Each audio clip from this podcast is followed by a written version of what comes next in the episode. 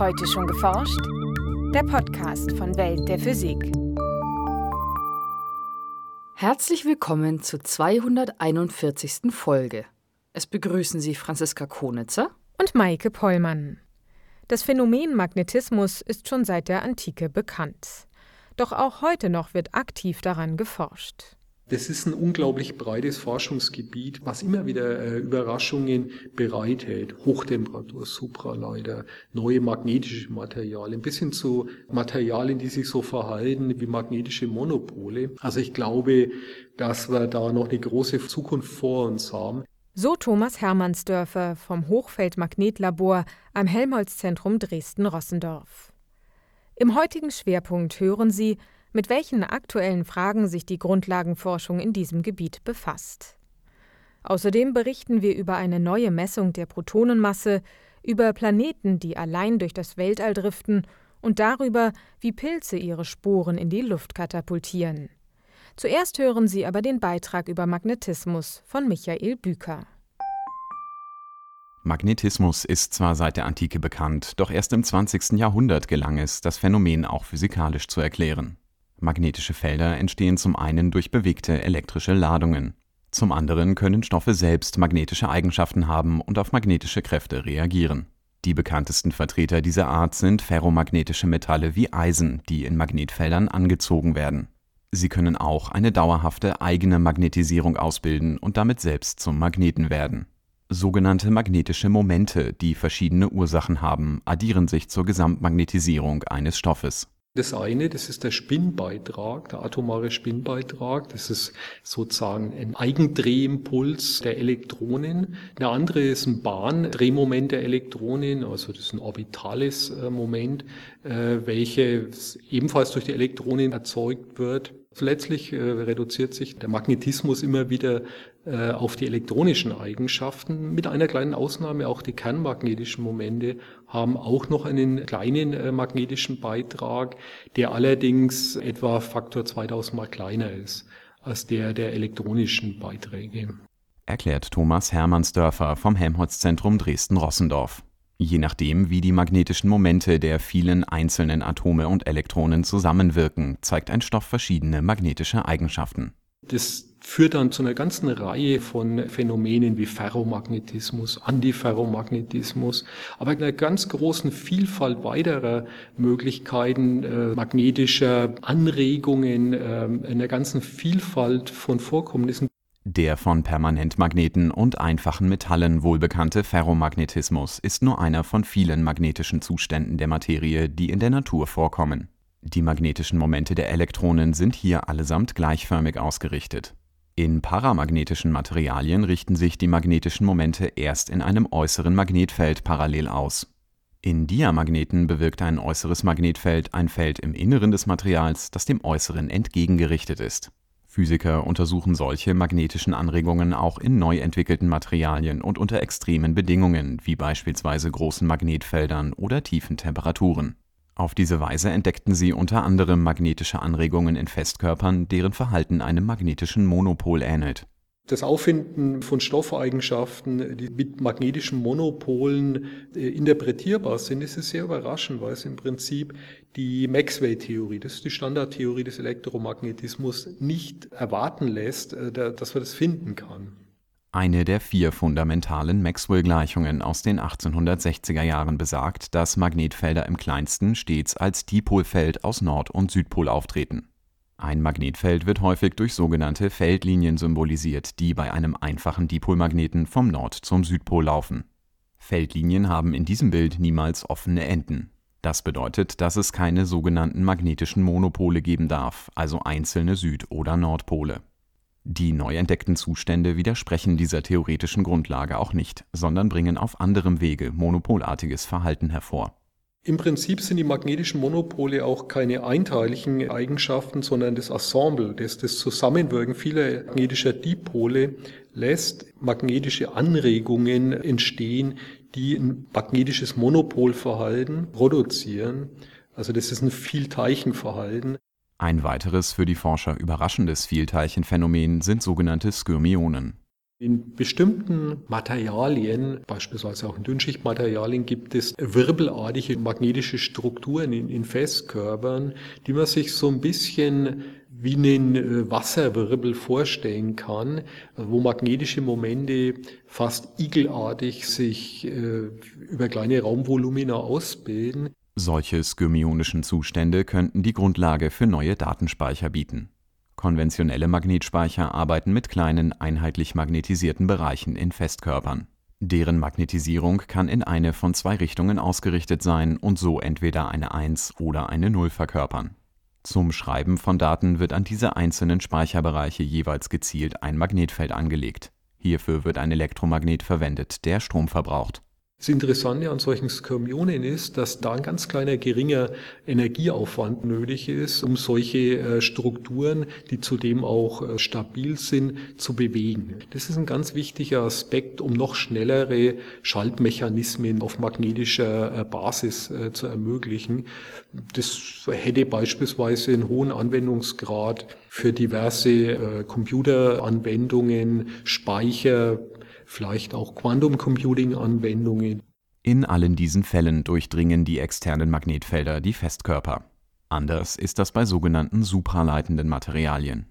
Die Supraleitung ist ein Phänomen, was vor ungefähr 100 Jahren entdeckt wurde. Und der überraschende Aspekt damals war, dass es tatsächlich einen Stromtransport gibt, der völlig verlustfrei stattfinden kann. Gleichzeitig wurde ein paar Jahre später entdeckt, dass die Supraleitung auch einhergeht, dass Magnetfelder im Volumen von Supraleitern komplett verdrängt werden. Ein äußeres Feld kann das Innere eines Supraleiters also nicht durchdringen. Verantwortlich dafür sind sogenannte Abschirmströme an der Oberfläche der Supraleiter, die selbst ein Magnetfeld erzeugen, das dem externen Feld entgegenwirkt und es verdrängt. Das Auftreten von Supraleitung ist ein Phasenübergang, bei dem unterhalb einer gewissen Temperatur ein Material supraleitende Eigenschaften annimmt. Bis vor einigen Jahren lagen die höchsten Temperaturen, bei denen Supraleitung beobachtet wurde, um die 20 Kelvin, also etwa -250 Grad Celsius. Seit etwa 20 Jahren kennt man das Phänomen der Hochtemperatur-Supraleitung. Bei Hochtemperatur-Supraleitung findet das Phänomen bei bis zu Stickstofftemperatur, also im Bereich des Yttrium, Barium, Kupferoxids beispielsweise, bei etwa 100 Kelvin statt. 100 Kelvin entsprechen dabei etwa -170 Grad Celsius. Die Supraleitung ist für viele technische Anwendungen interessant, etwa für einen verlustfreien Stromtransport oder das Erzeugen besonders großer Ströme und damit auch besonders großer Magnetfelder. Doch die technische Machbarkeit hängt stark von der erforderlichen Temperatur für die Supraleitung ab, so dass Forscher stets auf der Suche nach Materialien sind, die bei höheren Temperaturen supraleitend werden. Den aktuellen Rekord von -70 Grad Celsius oder 200 Kelvin hält eine Wasser-Schwefel-Verbindung. Im Prinzip klingt es nach einem Material, was nicht metallisch ist. Das gelingt auch nur unter extrem hohen Drücken, dieses Material sozusagen in metallischen Festkörper umzuwandeln.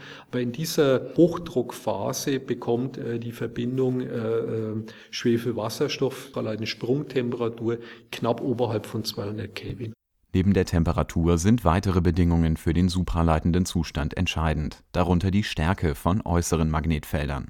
Werden diese zu groß, können sie vom supraleitenden Material nicht mehr vollständig verdrängt werden und der supraleitende Zustand bricht zusammen. In sogenannten Typ-2-Supraleitern ist es so, dass Magnetfelder in sogenannten Flusslinien eindringen können. Man hat so eine Art Mischverhalten, das heißt, Magnetfelder werden teilweise kompensiert im supraleitenden Volumen. Aber ein bestimmter Volumenanteil erlaubt trotzdem in einer Art Fadenstruktur das Eindringen. Das hat große Vorteile für technische Anwendungen. Also beispielsweise sehr, sehr anschauliche Anwendung ist dann sozusagen die Realisierung von der Magnetschwebebahn, die es ermöglicht, dass ein Supraleiter auf einer Magnetbahn sowohl schwebt, aber aufgrund des Eindringens von Flusslinien gleichzeitig auch sozusagen gepinnt ist, das heißt schweben kann, aber gleichzeitig nicht aus der Bahn springen kann. Die Erforschung all dieser Phänomene betreiben Thomas Hermannsdörfer und seine Kollegen am Hochfeld-Magnetlabor des Helmholtz-Zentrums Dresden-Rossendorf. Dort werden besonders starke Magnetfelder für Experimente bereitgestellt. Die Stärke der Magnetfelder wird auch als Flussdichte bezeichnet. Im Bild der Feldlinien ist die Flussdichte dadurch gekennzeichnet, wie eng die Feldlinien an einem bestimmten Ort zusammenliegen. Gemessen wird die Flussdichte in der Einheit Tesla. Während das Erdmagnetfeld am Erdboden Flussdichten von rund 30 bis 60 Millionstel Tesla erreicht, haben haushaltsübliche Magneten meist maximale Flussdichten von etwa 0,1 Tesla. Die größtmögliche Flussdichte von Permanentmagneten liegt leicht darüber. Nachdem Permanentmagnete etwa nur Flussdichten bis maximal 1 Tesla ermöglichen, bleibt nur noch übrig, sozusagen Magnetfelder über Feldspulen, also Elektromagnete, zu erzeugen. Je größer der Stromfluss durch die Spule eines Elektromagneten, desto mehr elektrische Ladungen werden bewegt und desto stärker ist das resultierende Magnetfeld. Doch es gibt praktische Grenzen. Elektromagneten müssen nicht nur die große Wärme aushalten, die der elektrische Stromfluss erzeugt, sondern auch den Kräften des von ihnen erzeugten Magnetfelds standhalten. So ergibt sich eine technische Grenze für die Stärke im Labor erzeugter Magnetfelder. Witzigerweise liegt diese Obergrenze bei einer runden Zahl, und zwar sehr genau bei 100 Tesla. Diese Obergrenze ist im Prinzip gegeben bei dem Wert, bei dem, sagen, die Haltbarkeit, die Zugfestigkeit sämtlicher verfügbarer Materialien überschritten wird. Das Hochfeldmagnetlabor in Dresden gehört zum European Magnetic Field Laboratory. Dies ist ein Zusammenschluss der Forschungseinrichtungen mit den leistungsstärksten Magneten in Europa und weltweit. In 2 dieser Labors in Nijmegen und Grenoble können Magnetfelder von bis zu 40 Tesla über mehrere Stunden aufgebaut werden. Und dann gibt es noch 2 Labors in Toulouse bzw. hier bei uns in Dresden, die gepulste Magnetfelder herstellen. Das sind Felder, die im Millisekunden- bis etwa 1-Sekunden-Bereich erzeugt werden können. Über solche Zeitfenster kann man noch höhere Magnetfelder bis etwa zur Machbarkeitsgrenze von 100 Tesla herstellen. Für Thomas Hermannsdörfer besteht kein Zweifel, dass die Grundlagenforschung an Magnetismus noch viele Entdeckungen bereithält. Letztlich kann es auch dazu führen, dass wir immer komplexere Materialien untersuchen können, vielleicht mal auch Proteine, also wirklich komplexe Strukturen, deren Baugruppen sozusagen aus Tausenden oder Zehntausenden Atomen bestehen. Ich glaube, da sind wir noch lange nicht und wahrscheinlich also Jahrzehnte, Jahrhunderte noch nicht am Ende der Erkenntnisskala angelangt. Nachrichten. Vor etwa 100 Jahren beobachtete Ernest Rutherford, dass sich Atome aus einem Atomkern und einer Atomhülle zusammensetzen. Weitere Experimente zeigten, dass der Kern wiederum aus Neutronen und Protonen besteht. Welche Masse diese Bausteine der sichtbaren Materie besitzen, haben Physiker bereits oft nachgemessen. Nun legen Wissenschaftler einen neuen Wert für die Protonenmasse vor, der genauer ist als der bisherige Literaturwert und von diesem abweicht. Generell bestimmt man Massen, indem man sie mit einer Standardmasse vergleicht. Auf dem Wochenmarkt etwa mit Gewichtsstücken. Sehr kleine Massen vergleichen Forscher stattdessen mit Kohlenstoffatomen, so auch in den neuen Experimenten.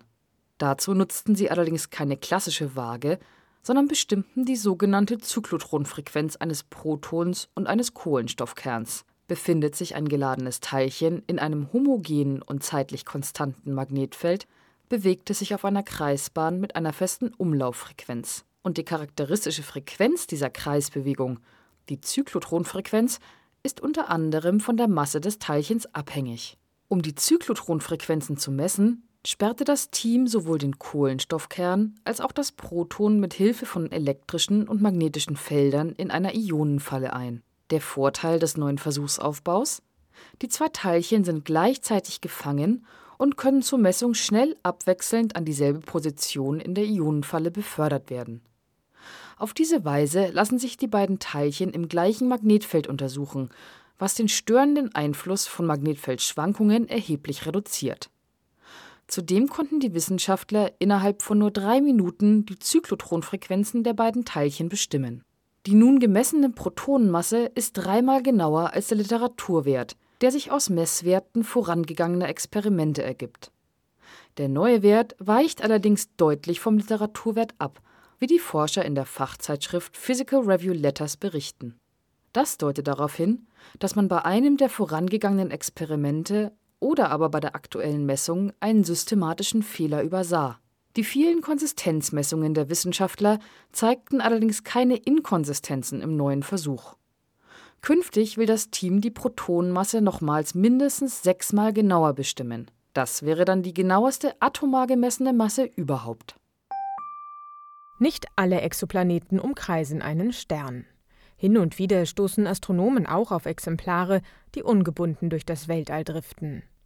Einer neuen Analyse zufolge gibt es in der Milchstraße jedoch 10-mal weniger jupitergroße ungebundene Planeten als bislang angenommen. Damit stimme die Anzahl solcher Planeten auch besser mit Theorien über die Planetenentstehung überein, so die an der Studie beteiligten Wissenschaftler im Fachblatt Nature. Inzwischen haben Astronomen etwa eine Handvoll freier Planeten direkt beobachtet. Allerdings nur die größten unter ihnen. Denn Planeten mit weniger als 5 Jupitermassen leuchten am Nachthimmel zu schwach für einen direkten Nachweis. Indirekt lassen sich aber auch diese kleineren Himmelskörper aufspüren. Etwa über den Gravitationslinseneffekt. Wandern sie vor einem Stern vorüber, so verstärken sie mit ihrer Schwerkraft wie eine Linse kurzzeitig dessen Helligkeit. Die Dauer eines solchen Mikrolinsenereignisses hängt von der Masse des Planeten ab und liegt im Bereich von Tagen. Eine Auswertung von 474 derartigen Ereignissen hatte vor einigen Jahren eine überraschend hohe Zahl von jupitergroßen Planeten geliefert. Auf jeden normalen Stern in der Milchstraße sollten demnach 2 ungebundene jupitergroße Planeten kommen. In der neuen Analyse werteten die Astronomen nun über 2600 Mikrolinsenereignisse aus und rücken das Bild wieder zurecht. Auf 4 normale Sterne in der Milchstraße kommt demnach maximal 1 jupitergroßer ungebundener Planet.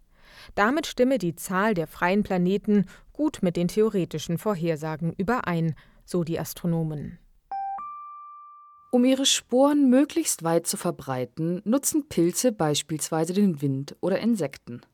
Einige Spezies bedienen sich allerdings physikalisch komplexerer Methoden und schleudern ihre sogenannten Ballistosporen mit vieltausendfacher Erdbeschleunigung durch die Luft. Verantwortlich für diese enorme Beschleunigung sind miteinander verschmelzende Wassertropfen auf der Pilzoberfläche in unmittelbarer Nähe zu den Sporen. Dieses Phänomen beobachtete man bereits vor mehr als 100 Jahren. Unklar blieben bislang allerdings die exakten Abläufe der Beschleunigung.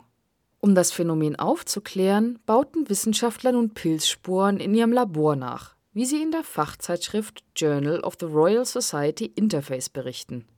Das vergrößerte Sporenmodell bestand aus einem halben Millimeter großen, halbierten Kunststoffkügelchen mit einer wasserabstoßenden Oberfläche. An der gewölbten Seite der Kugelhälfte hefteten die Forscher in ihrem Experiment einen Wassertropfen und einen zweiten Wassertropfen direkt neben die flache Seite. Letzteren vergrößerte das Team nach und nach mit weiteren Tröpfchen aus einem Tintenstrahldrucker. Ab einer gewissen Größe vereinigte sich der Tropfen mit dem Wassertropfen an der gewölbten Seite der Halbkugel. Aufnahmen einer Hochgeschwindigkeitskamera zeigen, dass sich die Gesamtoberfläche der Tropfen dabei binnen weniger Mikrosekunden stark verringerte und die Energie der Oberflächenspannung abrupt freigesetzt wurde. Auf diese Weise beschleunigte die künstliche Spore und wurde entlang der Ausrichtung der abgeflachten Seite hochgeschleudert. Aufgrund des Luftwiderstands konnte die Spore allerdings nur wenige Millimeter weit fliegen. Das war's für heute. Die nächste Folge hören Sie am 10. August. Welt der Physik wird Ihnen präsentiert vom Bundesministerium für Bildung und Forschung und der Deutschen Physikalischen Gesellschaft.